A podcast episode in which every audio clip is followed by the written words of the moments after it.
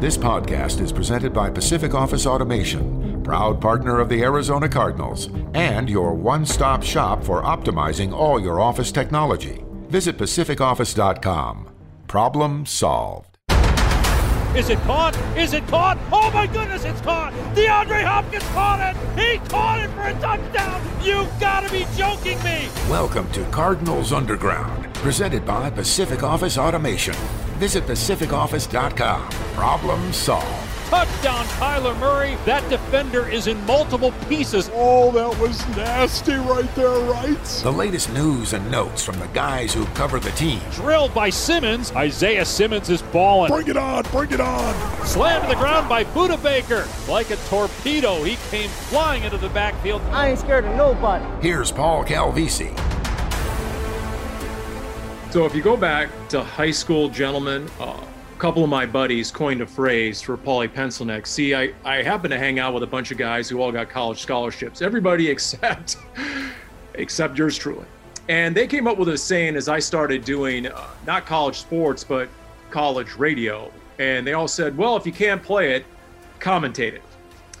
And as if I needed further evidence as to why I'll never, ever uh, make a living in athletics, much less get a college scholarship, uh, the new resident philosopher in town had this to say, and I embody neither end of this statement.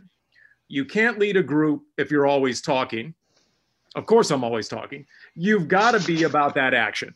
And it's really disputable as to what sort of action I ever take at any time. And that's just my self-deprecating way of starting this edition of Cardinals Underground, brought to you by Pacific Office Automation, proud partner of the Arizona Cardinals. And already I'm seeing way too much buy-in and agreement. Darren. Well, first of all, my first thought was, is that why you got the backwards baseball cap on, is to pretend you're in high school?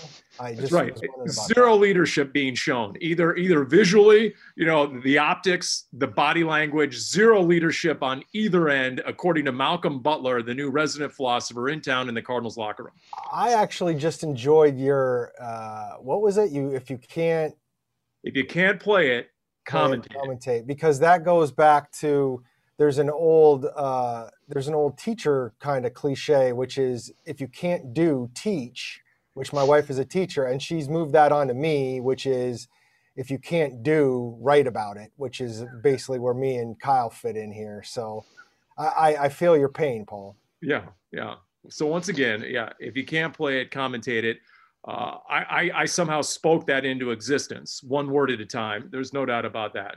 But seriously, Kyle, I mean, I, I like that quote. If you can't lead a group, if you're always talking, you got to be about that action. Now, if you put a boss in there at the end, you got to be about that action boss. That'd be right out of the Marshawn Lynch playbook and quote book. Maybe Malcolm Butler knows Marshawn Lynch. I have no idea. That's exactly where my mind went. It was a little Marshawn Lynch Junior quote right there. I mean, we'll we'll see what kind of leadership style Malcolm Butler brings, but it's – it's a lot different from Patrick Peterson, who led the cornerback group for a long time, and he talked a lot, and Malcolm Butler seems like a more uh, quiet type. I personally don't think one is better than the other. I think leading by example is great because guys will follow you. I think if you're an emotional leader or talkative, I think that works too because guys will listen to you. At the end of the day, are you a good cornerback on the field? If you are, people are going to pay attention and follow your lead.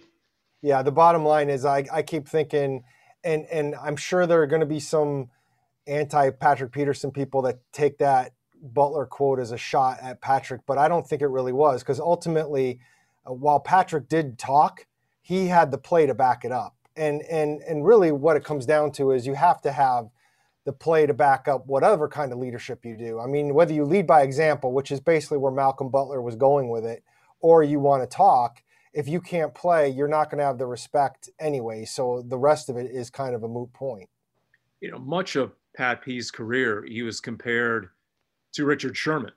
And, you know, I guess we can say what we want about Pat being a talker, but when I think of a cornerback who talks, I think Richard Sherman. I don't think Patrick Peterson. Now, Pat loves to, you know, have a quote here or there, make somewhat of a proclamation. But, uh, I mean, if you want a guy who really has run his mouth over the last decade and plays the corner position, uh, Richard Sherman wins that matchup hands down. So I, I don't think Pat P necessarily has been out of line over the years. He's just been himself, which is an outgoing personality.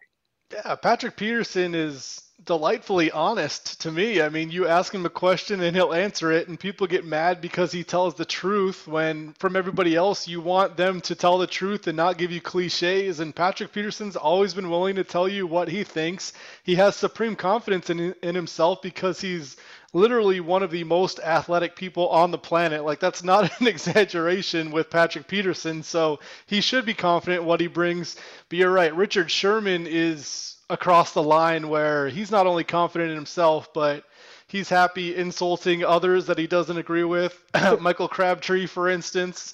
Um, but Patrick Peterson did not do that a lot. I mean, he got in a couple tiffs, especially when he was trying to vie for the best cornerback in the N F L. He may have taken some shots at Richard Sherman and Josh Norman here or there. But for the most part, Patrick Peterson, the headlines he grabbed for that was just saying he believes in himself, which every player should do. You know, if there was a thirty for thirty out there uh, on Richard Sherman, Aaron Andrews would be one of those featured interviews, right? I mean, come on now, that, that whole episode uh, on the sideline. So look, Malcolm Butler sounds like he's going to be a man of few words. Let's hope he's a man of fewer chunk throw catches allowed, right? But he did have another telling quote when it comes to leadership. And honestly, as much as I enjoyed the other one and the philosophy thereof, when he talked about having dinner with Vance Joseph and the D B's coach, Greg Williams. And then he said, we talked about how if we want to win, this team has got to be led by the players and not always the coaches, end quote. Darren, translate that for us, because that's been a bit of a theme with each and every player acquisition in the offseason. I don't think there's any question that this team, in terms of who they brought in, whether it was J J. Watt or Rodney Hudson or A J. Green, Uh, or Sean Williams, uh, the, the backup safety, uh, or Malcolm Butler, as we're talking about. We're talking about guys that have been captains or that have some age with them. And usually with age and experience comes that leadership quality. And uh, I think that's been an important part of where Steve Keim has kind of directed all of free agency. And, and I agree. I, I, I agree with the coaches where you, when you're in a professional setting especially, Um, and, and I think it can be true for any team. I, you know, I've seen it on the high school level. My son's playing there, and, and I, you know, I know it's true on the college level. There's a certain level of uh, chemistry, I guess, is where you kind of want to go with it, where the teams can kind of operate without coaches on a certain level. Obviously, you need them to organize things and come up with game plans and stuff like that. But in terms of policing yourselves, in terms of, of working hard, If the if the players themselves aren't pushing it, it's not going to matter if it comes from the coaches. Because quite frankly, once the, the players are on their own and the coaches are out of the room and, and things aren't going well, you're always going to have somebody saying, you know, whatever, coach, whatever. And uh, you need it to be play, uh, done inside. And, and I recall, to be honest, when when he said that line, I remember – I remember being in the locker room after a practice uh, near the end of the two thousand eight season, and I remember Kurt Warner coming in and he was talking to Terrell Smith, the fullback. Uh, but, you know, everybody in the locker room could hear him as they were walking in from the practice field.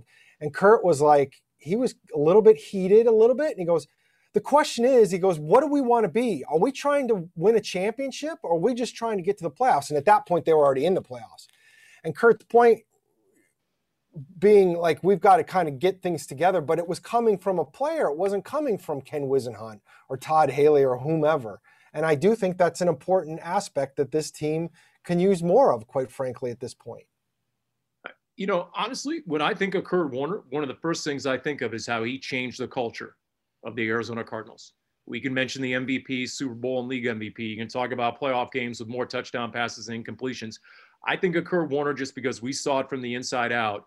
What he did, what he did in the locker room, I think to a degree still resonates. There was permanent change there. Now, you can argue whether there was a lapse last year. And, you know, I think, Kyle, when people hear about this self-policing of the locker room, is what Steve Keim called it recently when he met the media, I think a lot of people would be surprised that N F L coaches rarely ever enter the players' locker room. They are truly on their own much of the day, every day. So when we talk about self-policing, that's a thing. That's not some sort of media speak. Uh, and so if, once again, from the inside out, if that culture isn't there in the locker room, then inevitably, to me, and what we've experienced over the years, and we've seen it with different teams and different sports, that will bleed out onto the field of play for better or worse. I don't think so. I feel like culture is You're totally wrong. We're seven away. minutes in. That was a little late this time, Kyle, but go ahead. Run me over. I think culture is something that we love to talk about because we analyze one team three hundred sixty-five days a year, twenty-four hours a day, seven days a week. Like, we look at this team and look for different angles, and we need to talk about something on a podcast every single week. But I think talent is king in the N F L. Like, you didn't sign J J. Watt and Rodney Hudson and Malcolm Butler because of their leadership. It's because you turned on the tape and felt like these guys can be different make, difference makers for this team because they're talented players. There's a lot of good leaders that you can get for the veteran minimum and bring them in, and you can have great culture. But if they're not good players, you're not going to win in the N F L. So I think it's happenstance that they brought in guys that might be good leaders, but to me, you want to bring in the best players, and, and that's the way you police a locker room, is you win and you make people happy, because there's plenty of examples these last seven years since I've been covering the team of, of you know, leaders on every single one of those teams, and a lot of them span the entire time, and the team was good at times and the team was bad at times because of the talent. I will argue, I, I don't I don't disagree with the talent part of it, but here's where I'm going to argue with you, where you say there's lots of leaders you can get for minimum salary. No, there's not, because ultimately part of leadership is what I was saying a few minutes ago, which is if you can't play, it doesn't matter if you're a leader. I mean, to me, a leader has to be a good player. So it, it, it comes part and parcel if you say you're signing a, a true leader, that he's got to be a good player, whatever it might be. Now, if Sean Williams isn't going to be one of your stars, but he could be one of your better special teams players or whatever it might be. But, like, nobody's going to listen to J J. Watt when he can't play anymore. It doesn't matter how good of a leader he is. I'm thinking of, like, Frosty Rucker would be a good example of somebody who didn't make a lot of money, was a role player, but was a respected voice in the locker room. And anytime you feel like you're missing that, I think you can find the Frosty Ruckers of the world to bring into your team. But I don't think you're paying premium dollars for leadership in the N F L. I think you're paying for talent. What about the inverse of that, though? What about ultra uber talented guys who are a disaster in the locker room? And Antonio Brown, Terrell Owens. What about those guys who, you know, would would just undermine a team culture from the inside out? I think about that. Maybe you don't need the supreme leadership, but there better be a level of buy-in. And when you get to some of that pathological diva status, that can be devastating to a team. Bucks just won a Super Bowl this year with Antonio Brown on the roster. Yeah, the last month, and it, right? And he was and he was tamped down by Bruce Arians. Ask John Gruden and uh, and Mike Mayock how it went in, in, in Vegas, right? And how they couldn't they, wait. They to did it in Tampa Bay. They won because they had talent. I'm just saying, if you go to the Week Four loss at Carolina, do you think that happens if you have better leadership on the team? A Week sixteen underwhelming effort with the playoffs on the line against the forty-niners. Something's wrong there. Talent didn't win there. Jeff Wilson, a buck eighty-three. Uh, you know, I mean, that that didn't win right there. I can't remember the name of the third string quarterback right now that beat the Cardinals for the forty-niners. Gosh, that's pathetic. Hashtag sleep deprivation. Um, and so C J Beathard. So to me, how did the Cardinals lose that game with the playoffs on the line? How did they come out with that effort against John Wolford in Week seventeen? To me, there is a cause and effect, and it did need to be addressed in the offseason with some leadership. Obviously, the underpinning of every signing is you better be able to play or it's it's not going to work.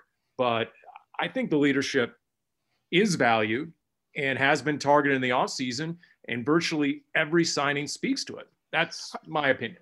I think because we focus on this team, those are the games we look at, but the N F L is a very high variance league. So you could look at the Rams and say they had a really good season. Why did they lose to the Jets? Was it a culture or a leadership problem? How did the Bucks go on the road and lose to the Bears? Was that a culture and a leadership problem? Like, all these teams have bad losses. The Chiefs lost to the Raiders. How did that happen? I just think it's a very high variance league.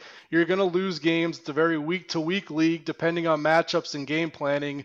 But I don't think it was a leadership issue.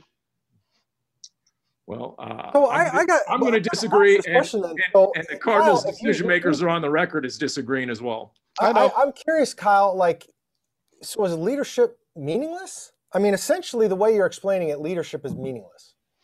I don't think one team has an advantage over another when it comes to leadership. I think leadership's important, but it's not more important than talent. And I think every team naturally has leaders. I think every team naturally has underachievers. And if you get too many, like Paul said, like if you, if you've got fifteen divas on the team, maybe that torpedoes your season. But Terrell Owens also played on a lot of really good football teams, and it, th- he didn't ruin seasons until maybe that one in Philadelphia where everything blew up. But I just think it's it's the cost of doing business. Some guys are very talented and you'll take the risk, but yeah, I mean, leadership's great if you can have it, but give me the guy that's a better football player over a better leader. So when the Tampa Bay Buccaneers win the Super Bowl and virtually every guy in the roster cites the leadership of Tom Brady, how Tom Brady helped them believe they could get it done. When the Arizona Cardinals in two thousand eight make a run to Super Bowl forty-three, and everyone's rallying around the experience of a Kurt Warner and the whole shock the world, and they buy into their quarterback. There were playoff games where Tom Brady threw three interceptions, but that defense looked so different than it had the year before. And those guys after the game, forget me and my analysis or my opinion, but when the players themselves cite that component of a player that they've rallied around, you discount that? Yeah, because you're only looking at it from the perspective of the winning team. What, where was Tom Brady's leadership in New England last year? Did it all of a sudden disintegrate for one season? I mean, we're always looking at the team that wins the Super Bowl, wins the playoff game. What about the losing team who had that guy in that narrative the week before? Now they lost and that leadership's gone. I think it's just revisionist history. Playmakers, or the lack thereof, on that New England team. Once again, the leadership can't make up for a dearth of talent, but it can be the component to lift that team. Do you think, for example, Kyle, do you, do you think the Arizona Cardinals underachieved in two thousand twenty? Um, in totality, no. By the end of the season, yeah. Um, but I could point to several different reasons beyond leadership. I think the intermediate passing game needed to be better. I think the defense, looking back, was too high variance. There were games when they were very good, and there were games when they were struggling badly against the pass. So to me, it comes back to what you do against the pass, what you do in key situations, short yardage, red zone, stuff like that. That's a little bit fluky. Um, but, I mean, they had a Pythagorean expectation of nine wins, which heading into the season, I think that's a pretty good season, about what we thought. So they might have underachieved a little bit, but it was also because of the expectations that grew as the season went on. When when they got to six and three, we all thought they were going to make the playoffs. If you started the season and say, "Can this will this team finish eight and eight?" we might have all thought, "Yeah." So I think sometimes you're a prisoner to those expectations as the season moves along. Yeah, I'm talking about more of the eyeball test. You know, how how they looked, how they felt. And I know you can't quantify that. And that's where we get into serious issues with the analytics and the numbers, because they don't exist what to verify what I'm talking about. I just, um, well, you've thrown anyway. Paul. Like, he doesn't know what to do now. He's like, he's no, re- I'm just, honestly, I'm just in disbelief. You can watch week three and four of last season and week sixteen and seventeen and not think this team suffered from a leadership problem. I, honestly, what, I just, I just don't see how you can't say that's part of the issue that needed to be addressed, period. So, I just, I, we just had two completely different opposite ends of the spectrum. So when they battled back and beat the Seahawks in overtime at home, when they beat the Bills, when they won six of their first nine games, why wasn't there a leadership problem in those games? But there were, there was in weeks three and four, but there wasn't in week one and two and five and six. Like where, why does the leadership ebb and flow so much? And that perfectly defines what I'm saying in all its percussions. The inconsistency was the lack of leadership, period, to me. The wild variance in performance spoke to the lack of leadership. I will say that the only thing that sticks with me there is there's, it's so easy to argue both things, because ultimately you're not, this isn't baseball where you're playing the same team in a seven game series. I mean, the variance isn't just the leadership. The variance is also who you're playing on a weekly basis. That's part of the problem, is there's no way to measure exactly what happened or or where it went. And the the Panthers game is a great example. Like, are we going to sit here and say that it was leadership that cost him that game. I thought at one point we were talking about how badly the defense got screwed up because Budda Baker didn't play. That's not leadership. That's Budda Baker. That's one of your best players not playing. So I guess ultimately for me, I mean, I can see both sides of it. Obviously, I feel strongly that uh, there are leaders that are needed. I've been around this long enough and been in locker rooms enough that you you get a sense of when a team doesn't have the best locker room and when it does. Now, last year, I can't speak to that because we were never in the locker room, but I've been around some other stuff. So I understand where Paul's coming from.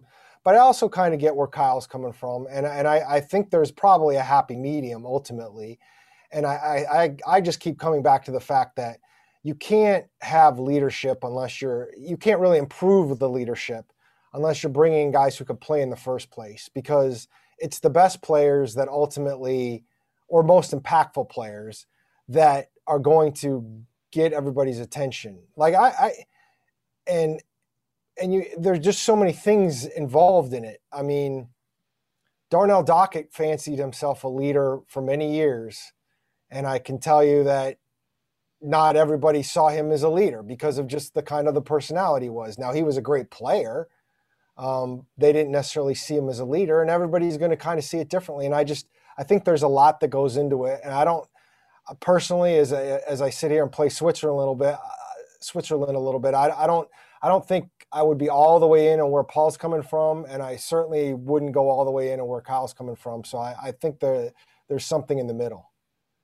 But I can feel the tension in the podcast right now, so I'm hoping oh, we can bring it back oh, to something a little bit more enjoyable. It's not, it's not tension, it's disbelief. I just think of sitting there in Carolina and watching that game from the front row and thinking to myself, okay, Christian McCaffrey's out of this game and there's five million missed tackles. Hmm. Budda Baker or no Budda Baker, why are guys getting run over and Jack stomped up and down the field? Are they sure they're ready to play? But that's just, once again, that's my takeaway. Uh, I think I can offer one thing we all agree on, and that is when Malcolm Butler made what he calls one of the greatest plays in Super Bowl history, we were all in attendance at State Farm Stadium for that. I did not know you guys were there. I was in auxiliary press, uh, translation, three rows from the very top of the stadium. Where were you guys? We were uh, we were a little lower than that, uh, but in this we were we were down in the angle of the end zone in the auxiliary press, so we weren't in the press box. And and for those people that don't know, at the Super Bowl, normal Super Bowls, um, there's so much press that shows up that you you got to be high up the food chain or covering one of the teams involved to be actually in a press box, and then the rest of the media gets put in the stands. And they don't sell tickets to all the seats in the stands. Some of those seats are, uh, and they're upper deck seats, um, are given to media members, and they put these little, like every other row is is people, and then they put these makeshift tables up there where you can have your computer and stuff. And Kyle and I were in the corner of the end zone, the press box side of the field, uh, it, right by the end zone where Butler made his interception of Russell Wilson. All I have to say is thank goodness I was assigned the Patriots locker room. So there was nobody happier for Malcolm Butler at that moment than yours truly, because I didn't really want to go in and deal with the losing Super Bowl locker room for the next hour and a half. So uh, I did appreciate that. Even we even got a smile out of Coach Belichick after that one. That was memorable. And I think that was like the obviously the start of Malcolm Butler's rise to, to stardom. I believe he was an undrafted guy in maybe his second or third season, and he was a starting cornerback, but nobody really knew who he was. And then he makes that play, and, and he turned into a really good player that the Titans signed to a handsome contract, which they eventually released him at the very end of it when the money got really high. But I, I like the signing a lot for the Cardinals for the price they got him for, r- reportedly up to like five million dollars.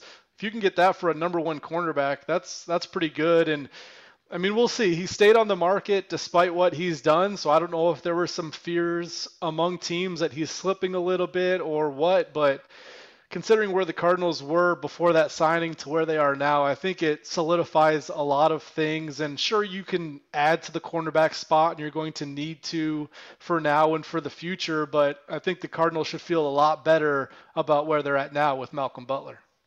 Yeah, I'm pretty sure that was his rookie season. Uh, he was an undrafted guy out of West Alabama, and he, he just slowly but surely worked his way into the rotation and was in an either a nickel or a dime package at the very end. And then the rest is history. And so, okay, uh, what do the Cardinals do now? The rest, are they set going into the draft, Darren? Obviously, we've seen some reports. Quentin Dunbar is scheduled to visit the Arizona Cardinals. He had a heck of two thousand nineteen season for the Washington football team. And then he spent all of last season. Based on the reports I saw out of Seattle going through the archives, he showed up in August dealing with uh, an injured knee and was just never right all of last year, was only active for six games. They put him on the I R at the end. But I'll tell you what, having been down on that field for the first game and seeing him field level, a six foot two corner, legit six two, he's imposing. There's no doubt. Quentin Dunbar.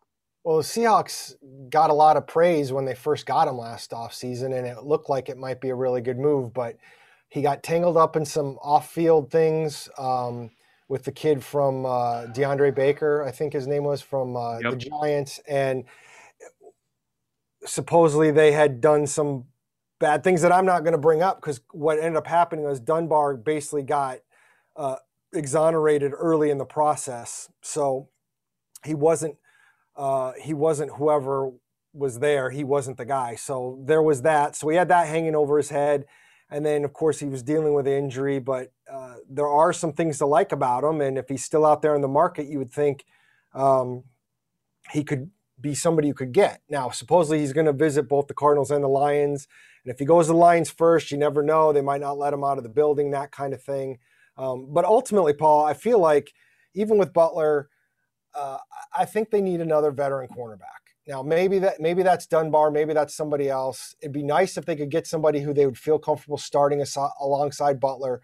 You'd have Byron Murphy as the nickel slot guy. Uh, Robert Alford is there for depth, and, and who knows, maybe can challenge for that second starting job, whatever. But if you can get four veteran guys like that, if you add one more veteran, um, it just puts you in such a better position. I do think they need to look long and hard at taking – a cornerback in one of the first two rounds. It'd be great if like a J C Horn was there in the first round. That'd be great. But if you can go into the draft not having to have that, then you're not forced into a pick that you really don't want. And that's what they did last year when they signed Devondre Campbell and they, you know, signed Jordan Phillips to make sure that they didn't have to take a defensive lineman. They didn't have to take a linebacker so that when Derek Brown went number seven, Uh, who they were ready to take if Simmons had gone seven to the Panthers and take Derek Brown. Well, when Derek Brown went, you already had the defensive lineman. You could take Isaiah Simmons, and and at sixteen, there's just so many different options that could be there. You want to have the flexibility, and I think that's ultimately why they need to sign a Dunbar or somebody else. Yeah, so if you had uh, Malcolm Butler and then Robert Alford, Byron Murphy, you had that fourth guy, and then yeah, there, it's not as easy to discern where the Cardinals might be leaning in, in round one, whereas every single mock draft these days has them taking one of the three cornerbacks. Well, maybe not so much, right, Kyle? Yeah, I think, like Darren's saying, if, if you get one more, then you're in a pretty good spot. And you look at the Cardinals contractually right now. I mean, these next two years, they have a lot of people under contract, and after that, they – almost have a clean slate. So you could go a lot of different ways with who you think is the best talent. And I think that's what they need to do to kind of build it up for the future. So many of these guys are on one or two year contracts that you kind of have this clear window of these next two seasons. And then you're going to extend Kyler Murray, and you're going to have him and DeAndre Hopkins and Budda Baker as these three main guys, but you need to add some youth and some talent around them. So the last thing you want to do is reach for somebody at sixteen. If Patrick Surtain and J C Horn are gone, there's a question about, is Caleb Farley healthy enough, and would anybody else be worth it at sixteen? So you, you certainly don't want to reach there, and, and signing somebody else would allow them more of that flexibility. Yeah, I'm guessing the words back surgery almost ensure that Caleb Farley is going to be there at sixteen. That, that's just my own guess. Uh, we'll see what the medical reports, if and when any detailed medical reports come out, you know, considering what this offseason has still been virtual in so many different ways. All I know is, for example, if you go after a Quentin Dunbar, I mean, there's a guy you can match up theoretically against D K Metcalf. Yeah, I mean, just, just the physical and aspect of the game, the fact that Dunbar spent last season with the Seahawks, he might be your answer because, look, there might be some detractors out there, Patrick Peterson, but his two games against D K Metcalf were excellent. He did a really good job checking D K Metcalf in those two Seattle games. So, and not saying Malcolm Butler couldn't or isn't capable of doing the same, but think about that. If if Patrick Surtain and J C Horn are both six two, aren't they, right in that range? I mean, you would have some serious size in your defensive backfield at the corner position to make up for some smaller safeties at the very least. Well, they're not getting – one of those guys is definitely going to be off the board when they pick, and and at this point it, it feels like there's a chance. Although I I participated in a mock draft um, recently and like in the last couple of days, and the only cornerback off the board at sixteen was Surtain. So Horn was there, so who knows? Well, speaking of the defensive backfield and now safeties, what about Sean Williams, who was the, uh, what, had over one hundred tackles? Was he the leading tackler two years ago for the Bengals? And and then he was a team captain as well. So Sean Williams signs on the line that is dotted. Darren, what else do we know about the Bengals guy? More of a special teams guy, you think, for the Cardinals? Yeah, I mean, he, he was a starter for that poor Bengals team a couple of years ago. Uh, and then they brought in a free agent, I think it was Von Bell, um, to replace him, and he was basically moved to special teams, but he did a great job. By all accounts, he's one of those guys that took the demotion well. Uh, he's all about the team. I've heard that from multiple sources, both uh, things I've seen online and uh, a couple of people that I've talked to, um, that he will always put the team first, uh, and so he'll do what he needs to do. And I, I like it because not only is he a captain, not is not only is he a special teamer that can kind of slip in, and who knows, maybe he's the guy that replaces Trent Sherfield uh, on special teams, but but he's also a guy that if you have some injuries on the back end, um, you know, maybe you can drop him into the lineup and you feel a little bit more comfortable that if Budda Baker gets banged up again or Jalen Thompson. I mean, they played Chris Banjo a ton on defense last year, and they did bring Chris Banjo back. I think in a perfect world, Chris Banjo is mostly playing special teams for you. So maybe Sean Williams gives you a little bit more flexibility there.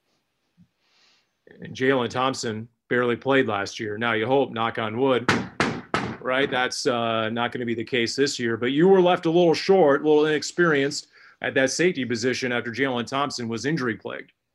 Yeah, like, I mean, we talked about that Carolina game and was it leadership or not, but I think having the the safeties out in that one was a, a big thing to me. When you didn't have Budda, you didn't have Jalen, you didn't have Chris Banjo, uh, I think it was maybe Deontay Thompson and Curtis Riley, but I know they were missing at least three, so this is a hedge uh, against any injuries there. I think if Budda Baker and Jalen Thompson stay healthy, I feel like that's a duo that could be one of the best safety tandems in the league, because I believe in, in Jalen Thompson's talent that much, but he was hurt so much last year that I, I think you do need to make sure that you have somebody backing up both those guys. Budda Baker's diminutive and he plays so hard that, you know, it wouldn't be a shock if he gets hurt at some point next season because he's such a wrecking ball out there. So I think it's definitely a good idea to have that, that third safety, and Cardinals have a long line of, of talented safeties going back several years, and a lot of times it was three guys that they moved in and out because Tyrann Mathieu was basically a slot cornerback slash safety. Um, but yeah, I think if Sean Williams shows that he can play well, I, you're going to so much of a nickel and dime package league that maybe he could see the field or just be that very much uh, insurance type depth. Uh, you know, and, and then you got to look uh, at what is going on in, in the division. And, you know, we talked about the Rams, we talked about the Seahawks, and then you have a forty-niners team that looks like they're going to have a brand new quarterback. At least that's my guess. I'm not really buying what Kyle Shanahan and John Lynch are peddling about the future of Jimmy G, and he still has a year left with the forty-niners, not when they can have that sort of cap savings, and on the dead money is still going to be less than four million dollars. I think they maximize that cap savings and they do deal him before, uh, and then they have an opportune moment to do so. But Darren, go ahead and get us updated on what the Niners did and made news here in the last week since the last edition of Cardinals Underground, brought to you by Pacific Office Automation. Well, I mean, they, they traded down and they were, uh, were going to be picking twelfth, I believe. And they traded up to three. And they've made no bones about the fact that they're going to take a quarterback there, and which is an interesting thing, because when you're picking three, usually, you know, you want to move up to get a guy you know you're going to get. Well, the quarterback class is such that apparently, assuming Trevor Lawrence is going first to the Jaguars, and I think that's a given, the the forty-niners have at least two quarterbacks they really like. Now, that's where we're not sure what they are. There's a lot of feeling like the Jets are going to go ahead and take B Y U's Zach Wilson, number two. So at that number three spot? Is it Mac Jones of Alabama? Is it Trey Lance out of North Dakota State? Uh, is it Justin Fields out of Ohio State? We don't really know that, but the 49ers obviously feel comfortable enough that they're going to do that. And they've made, again, even in press conferences, it clear that it's going to be a quarterback. Uh, what you refer to now is, you know, what they do with Jimmy Garoppolo, because they're saying he's going to be their quarterback this year. Um, and that makes sense maybe if you want to have a guy learn on the bench, which is so infrequent these days with a rookie quarterback. And I'll be curious to know exactly how they play that out. I don't personally think that Jimmy Garoppolo is necessarily going to fetch a lot in trade uh, be, with that contract. You know, it, you, what are you going to give up for that kind of price for that kind of quarterback? I don't know. I mean, you'd have to be kind of desperate. The Patriots aren't desperate. They've got Cam Newton. Uh, there's been talk about the Broncos, but is Jimmy Garoppolo that much better than Drew Lock at this point? Yeah, I don't know. So, especially for that price tag. So I don't know if a trade market will develop. I do know that the 49ers are going to have a quarterback of the future, or one they hope will be quarterback of the future. And I do know that as of we sit here today, the Cardinals are the only N F C West team with a first round draft pick in the twenty twenty-two N F L draft in the division. So uh, teams are making moves and they're mortgaging futures, and we'll see how that turns out. Seattle has three picks total in this year's draft, and neither Seattle nor the L A Rams have a first-round pick this year. So, I mean, yeah, going forward and this year, it's a paucity of picks, if you will, for their N F C West rivals. I just – the deal itself, Kyle, I mean, let me get this straight. The 49ers traded away three first-round picks for an opportunity to draft Justin Fields, Trey Lance, or Mac Jones?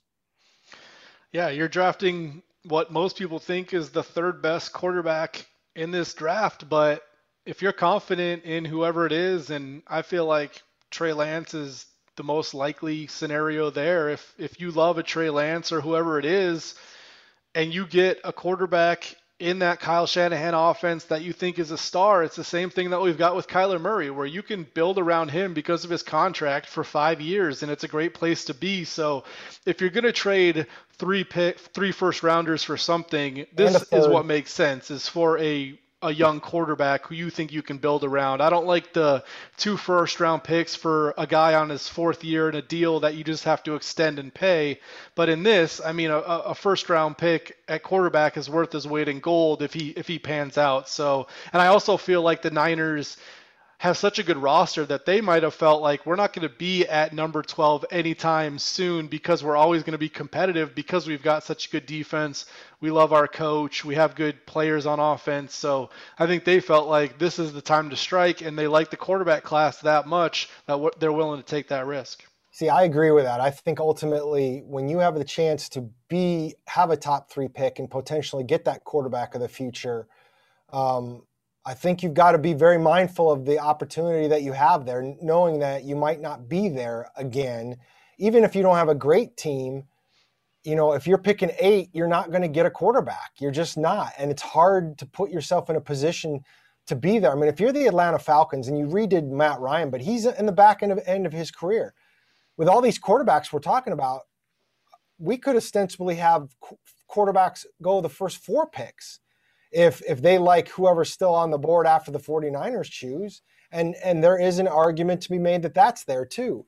And and so I think these teams have gotten very conscious of being able to go after these guys and work on the rookie quarterback. And, and Kyle's right. If you can get a rookie a quarterback on his rookie deal with the 49ers uh, right now, then those not only are those first-round picks you traded the next couple of years going to be in the high twenties anyways, potentially, but you've got so much more room to add to an already talented roster with a cheap quarterback. I mean, it's if it pays off, it's great. Now, the question is, does it pay off?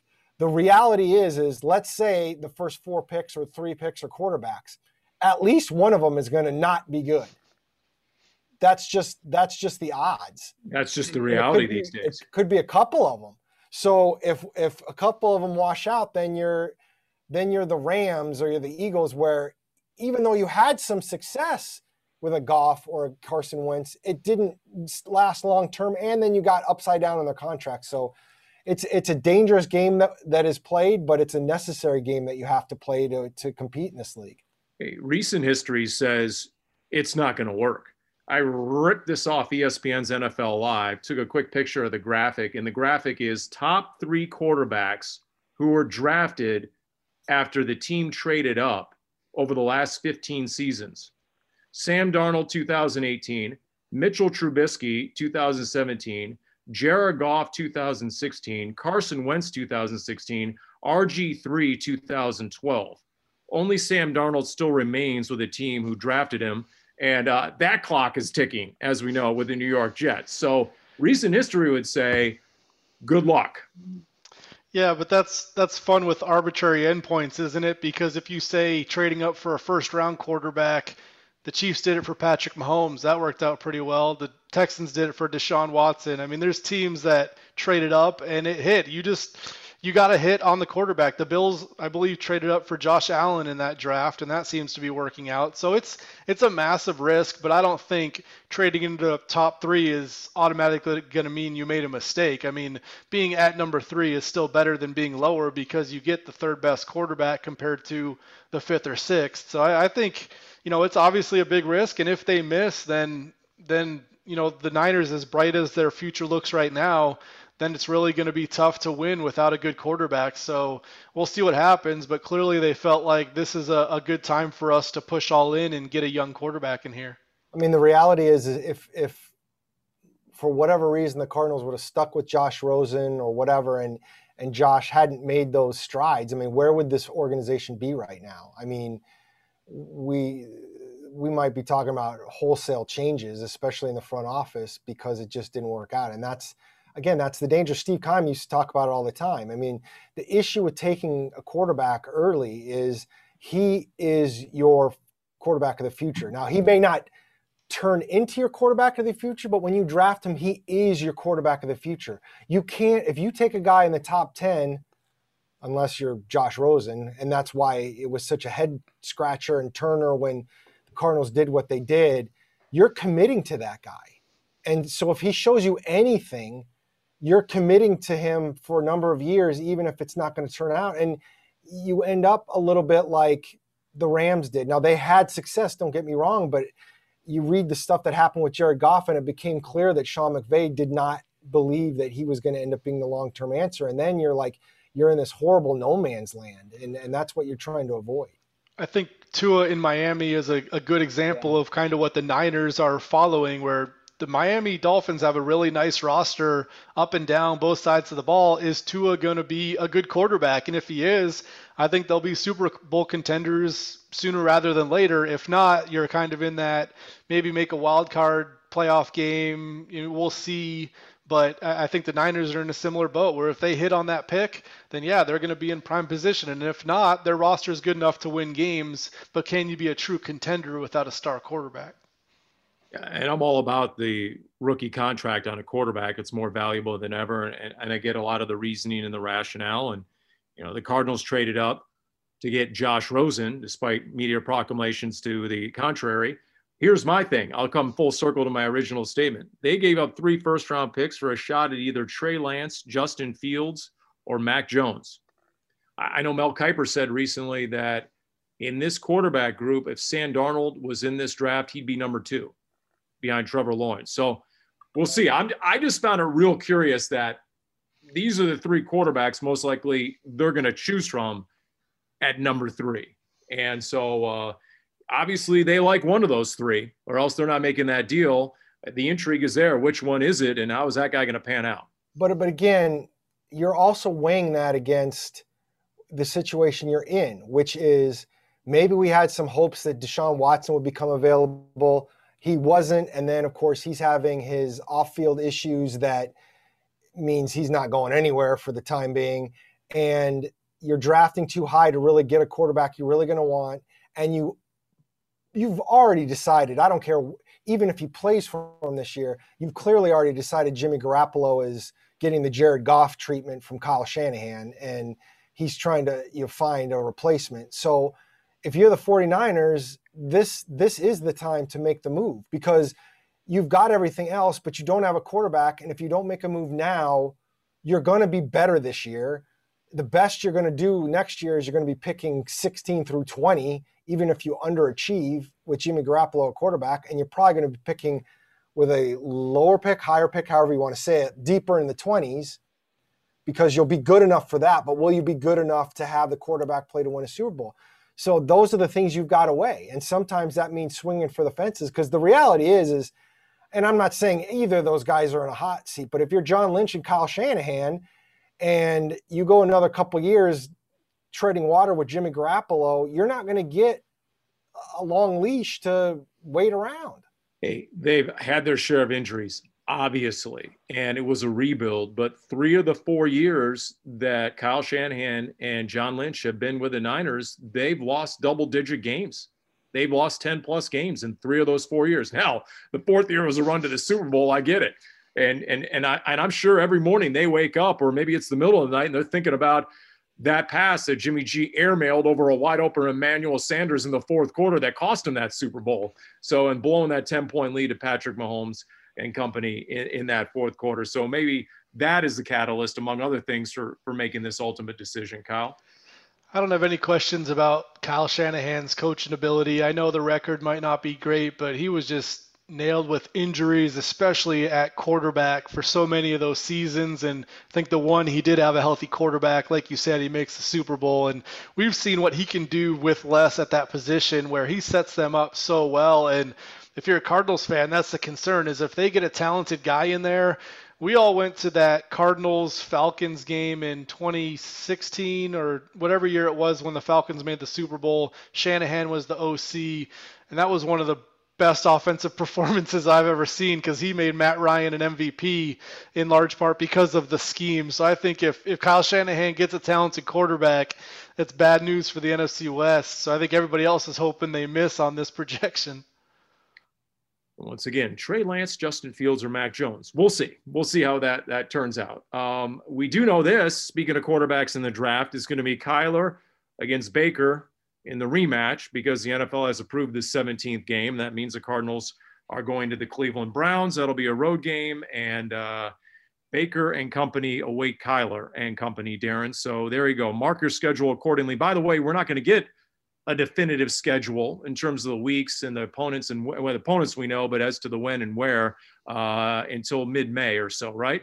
That's the report uh, that I've seen, is that the schedule probably won't come out till mid-May, which makes sense. And, you know, the seventeenth game is not new news, and we've talked about it before, and it was inevitable as soon as the new collective bargaining agreement was put in place, and they couldn't do anything with it really until the new media packages were settled. But the reason, one of the reasons the N F L got so many more billions of dollars over their, their television streaming packages is because of this extra game and, and the inventory it provides, because obviously regular season games mean more to television networks than preseason games. So you've got this extra game. Uh, it's going to always be an A F C versus N F C game. It's going to flip-flop. So this year the N F C teams go on the road. The next year the A F C teams are going to go on the road. Uh, starting in twenty twenty-two, Uh, there's always going to be four of these games played internationally, and over an eight-year span, every single team is going to have to give up a home game for an international game, which I know will absolutely endure, uh, uh, make all the fans so uh, excited, because they're already angry about losing the game to Mexico and any of these international games, the ones that want to go to State Farm Stadium. But it's the wave of the future. There's going to be international games, and it's it's it's. It's interesting. Uh, it's going to be weird not having any five hundred teams. It's going to be weird uh, having extra home and or away games. I mean, the Cardinals didn't get their game in Mexico City last year. I'm assuming they still have to have one in Mexico City uh, because of the Super Bowl that they got. So if they go play in Mexico City this year and give up the home game like they were supposed to in twenty twenty, and you have this extra road game Uh, in Cleveland, you could, in theory, wouldn't in theory, this is what would happen. You'd have a seventeen-game schedule, and the Cardinals would be playing ten of them on the road, and that's a that's a, a rough little breakdown. I fully expect that to happen. I, I do, Kyle. I think the Cardinals were supposed to go to Mexico City last year. I think they're probably going this year. We'll see who the opponent is. Roger Goodell made that uh, comment here this week and said that one benefit of playing seventeen games each team is, quote, our ability to continue to grow our game around the world, So to me, that's foreshadowing, and there's going to be more uh, international games as we, and by the way, you're not going to go to eighteen games in the regular season until this C B A expires, and that's March of two thousand thirty-one. So you don't want to hear anybody saying, oh, when are you going to go to eighteen? No, that's not going to happen for nearly a decade. The players are, are probably not uh, too happy with going to seventeen games because it's more wear and tear on their body and more chance of injury. But anybody trying to make a thousand yards rushing, a thousand yards receiving, that's nice because now you got the extra game. Like Kenyon Drake, if he had one more, maybe he gets there. So uh, I think that's maybe a little silver lining for these guys. They can be that thousand yard rusher, just gets a little bit easier. So the last time the N F L changed the schedule, it was from fourteen to sixteen, and that was nineteen seventy-eight. So there you go. That's news as we go in. And once again, three preseason games.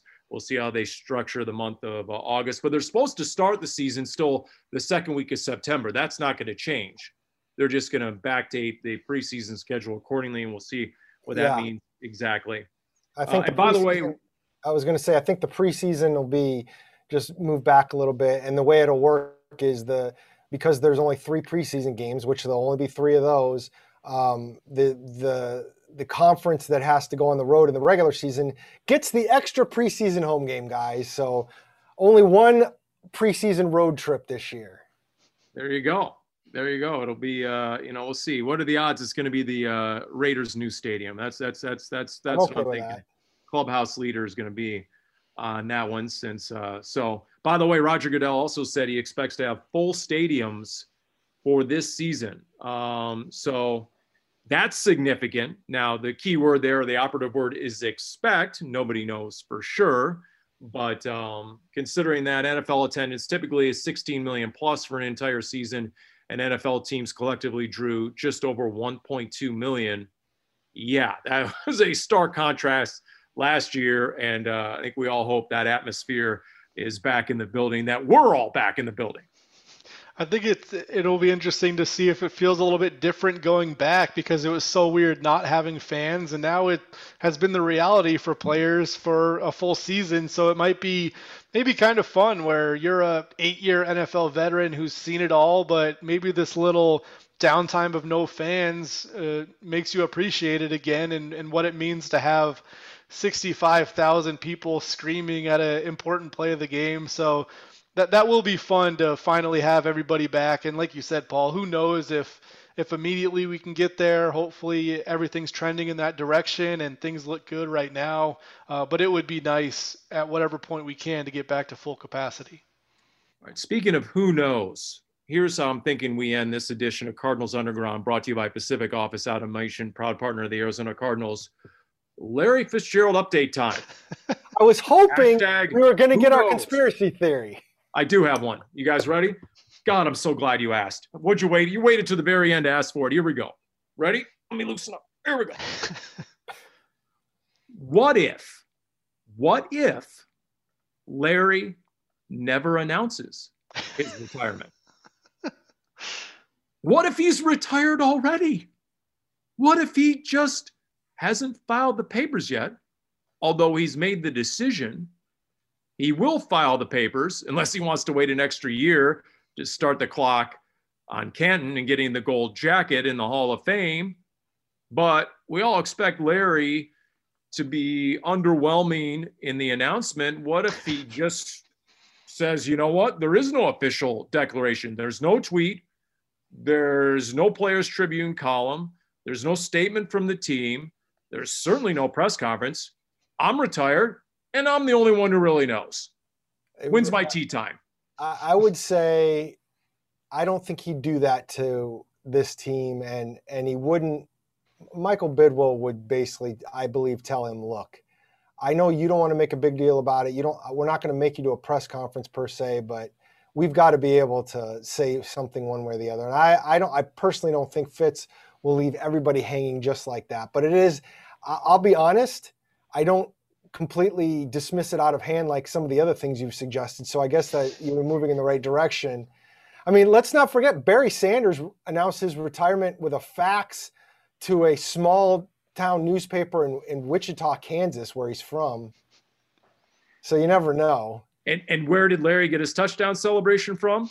Barry Sanders. Thank you. Thank you. Game, set, and match. If I had a mic right now, I'd drop it. The thing is, is the guys that don't announce their retirement aren't retired. They're praying that somebody will give them a job. And I don't think Fitz is in that spot right now. I like the I like the Evan Mathis way to do it. I think he just got on Twitter after he was done. He goes, "How do I announce my retirement?" And that was basically how he did it. Fitz can just do that. Hey, our Jim Omahundro just texted in and said, "What if Fitz told the team and nobody else, and either gave them strict orders not to announce it yet, and or the team has some sort of plan as to when?" See, I, I think I think that's very possible. I think it's very possible that he's already told the team. I'm not saying I know that, and I'm not saying that's what's going to happen, but I think it's very possible he's already told them what he wants to do, and they're just going to respect what's going on. And and I would say that when he says tell the team, I'm thinking there's three people that, that would know, and that would be your owner, your your general manager, and your head coach, and that and they would be sworn to secrecy. I could see that. Well, that apparently would be the only three who do know right now, because is it me or putting my finger to the wind? The Tampa Bay Buccaneers chatter has been growing and increasing in frequency. People are bored. I mean, has it not, Kyle? Yeah, it has. I mean, probably they're listening to this podcast and hearing it's conspiracy theory season, so they're coming up with their own. But I, I think, you know, it, the longer he waits, the more people are going to speculate and try to figure out if he's – if he wants to go somewhere else, like we've talked about a lot. um, Fitz has said multiple times that he doesn't want to play anywhere else. So you kind of take that as, as what we know publicly of what he said. And he's been pretty adamant about that. He's, he talked about not chasing a ring at, at one point, because it's not like super teams that are in the N B A. You don't know if a, a team you go to is going to have a better chance than the team you're on right now. So it would certainly be surprising to me. I mean, I think we're just kind of filling the the dead airwaves and trying to figure out what he's doing. I think the most likely scenario is is obviously he's just ready to retire and, and he's going to announce it at some point, or he just comes back and he's the third or fourth wide receiver on this team for one more year. But who knows? I mean, maybe the Vikings, maybe the Bucks, maybe there's a lot of teams involved that, that I'm not thinking of. I think ultimately if he's not retiring and he's not coming back to play for the Cardinals, there's only one small chance that he signs somewhere else, and that would clearly be with the Brooklyn Nets, because they're signing everybody else right now. And I mean, if you're going to ring chase, you might as well go to the Nets. Everybody else is. Or the Lakers, you know, one or the other, you know, although that would be a serious, uh, you know, clash of, of interest, considering he's a part owner of the Phoenix Suns, right? That's somewhere prohibited. It's uh good. Well, at least I got Kyle to acknowledge the Vikings. At least I, he threw that in there to the consideration process. By the way, Darren, if you want, you know, Larry to get back to you and break the news, maybe you need to send him your fax number. Maybe that's what you need to do. Good point. You know, is there a fax still in the building? You better find that number and send it to Larry just in case. The Vikings is intriguing. Do they need leadership? Do the Vikings need leadership? Oh, don't start that again. Don't start that. I bet you Fitz has been faxing everybody for months, but nobody re- checks their fax machine anymore. He's been trying to retire. That's right. Every newsroom, every newsroom in Arizona and back in Minnesota better start scrambling to see if there's some of that, whatever they used to make that fax paper out of. It sort of had that slick, uh, rubbery feel. I never knew what that fax was. That paper, or was that some sort of rubber compound? What was that fax paper? Man. How did they make that? We are old. Yeah, I just know an intern's going to go over there and see a stack of nine papers from Larry Fitzgerald to the sports editor saying, "I'm retired. Can you announce this?" And he's not going to know what to do with it. That's right. It's dated February twenty-third. So it's, uh, yeah. Okay. Well, there you go, Darren. When you post this uh, this to the website, the, the adjoining picture should be of a fax machine. I'm all over it. You know, that, that's what you should do. So there you go. Darren tried to start it again at the very end. Kyle and I. And that'll do it for this edition of Cardinals Underground, brought to you by Pacific Office Automation.